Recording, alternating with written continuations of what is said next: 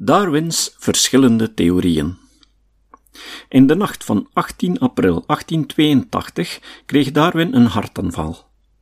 Hij kwam moeizaam opnieuw bij bewustzijn, maar stierf de 19e april omstreeks 4 uur in de namiddag. Zijn gezin wilde hem begraven in de tuin van Townhouse, maar zijn vrienden zorgden ervoor dat hij in Westminster Abbey zijn laatste rustplaats vond. Het feit dat dit mogelijk was toont aan hoe groot Darwins status aan het einde van zijn leven was. Zijn graf bevindt zich niet ver van de graven van Isaac Newton, Michael Faraday en Charles Lyell. De eervolle begrafenis die Darwin kreeg, illustreert ook in welke mate zijn gedachtegoed aanvaard werd. Het feit dat evolutie bestaat, werd, wegens het overweldigende bewijsmateriaal ervoor, relatief snel door de wetenschappelijke en intellectuele gemeenschap aanvaard. Dat betekent niet dat elke theorie van Darwin ingang vond. Zo slaagde hij er bijvoorbeeld, zoals we reeds aanstipten, niet in om zijn theorie over erfelijkheid te verspreiden. Maar ook sommige aspecten van zijn evolutietheorie werden lang niet algemeen aanvaard. In navolging van Ernst Mayr, 1985, is het verhelderend om Darwins denken over evolutie als volgt op te delen. A. Ten eerste bevat de evolutietheorie het inzicht dat evolutie op zich bestaat. Dat wil zeggen dat soorten evolueren uit andere soorten, dat een essentialistische, platonische visie op het leven niet overeenkomt met de realiteit. Dit aspect werd reeds voor Darwin geïntroduceerd, onder meer door Lamarck. Na de publicatie van Over het ontstaan van soorten werden velen evolutionist. Dat wil zeggen dat ze ervan overtuigd werden dat evolutie zich effectief voordoet. Momenteel wordt amper nog getwijfeld aan dit aspect van Darwins theorie. Afgezien van de creationisten, die de Bijbel letterlijk nemen en die daarom vasthouden aan een statisch wereldbeeld, wordt vrij algemeen aangenomen dat evolutie op zich een feit is. B. Ten tweede veronderstelde Darwin dat soorten een gemeenschappelijke afkomst hebben. Als soorten nauw aan elkaar verwant zijn, wil dat zeggen dat ze relatief recent eenzelfde voorouder hadden. Soorten die evolutionair ver van elkaar staan, zijn soorten waarvoor men ver in de tijd moet teruggaan, wil men hun gemeenschappelijke afkomst kennen. De theorie van gemeenschappelijke afkomst houdt in dat evolutie een vertakkend patroon vertoont. Vanuit het verleden naar het heden toe gaan de evolutionaire lijnen of takken uit elkaar. Omgekeerd vloeien ze samen.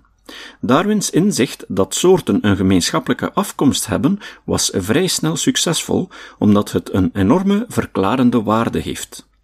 Tal van biologische verschijnselen die vroeger volkomen ondoorgrondelijk waren, kunnen erdoor worden begrepen. C.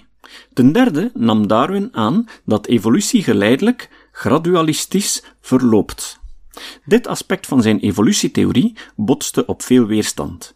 Verschillende belangrijke wetenschappers en auteurs, onder meer Charles Lyell, geloofden in een of andere vorm van saltationisme. Dat wil zeggen de idee dat nieuwe soorten plots, als het ware kant en klaar, in de natuur worden geïntroduceerd.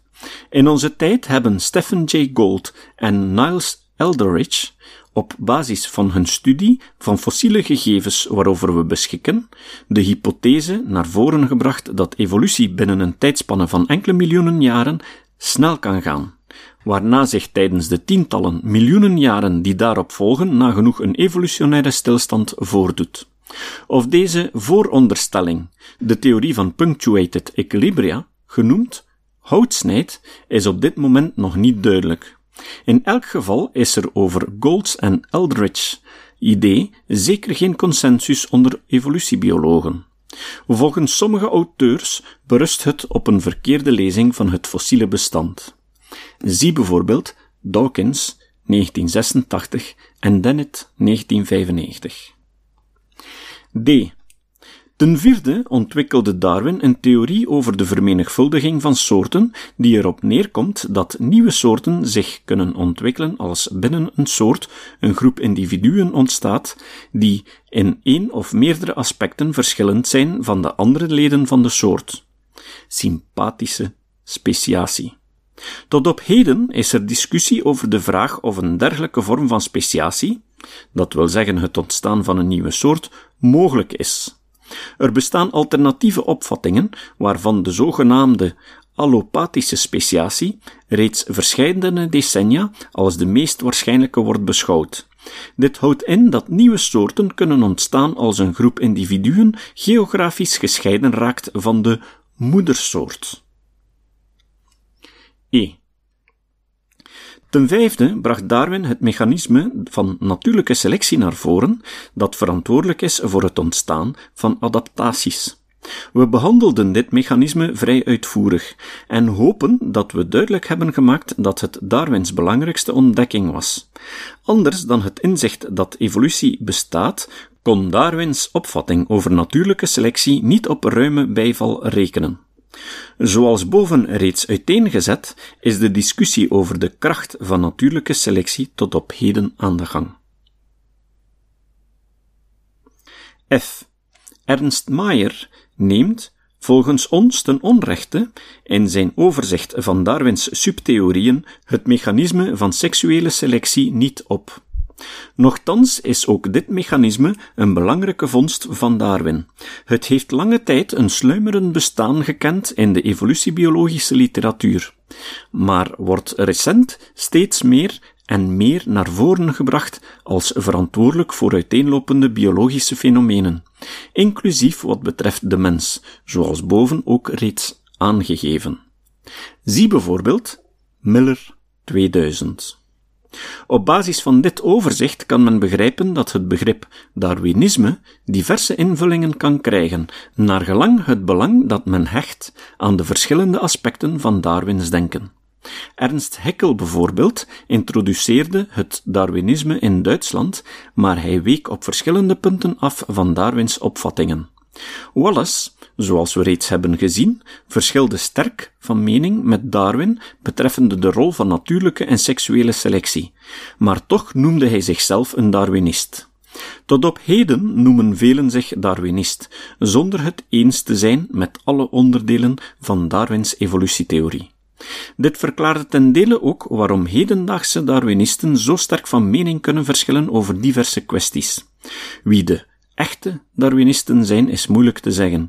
Een belangrijke groep wetenschappers legt de klemtoon op de rol van natuurlijke selectie. Binnen die groep is men het meest geneigd om Darwinistische principes toe te passen op het menselijke gedrag. De rest van dit hoofdstuk is hieraan gewijd.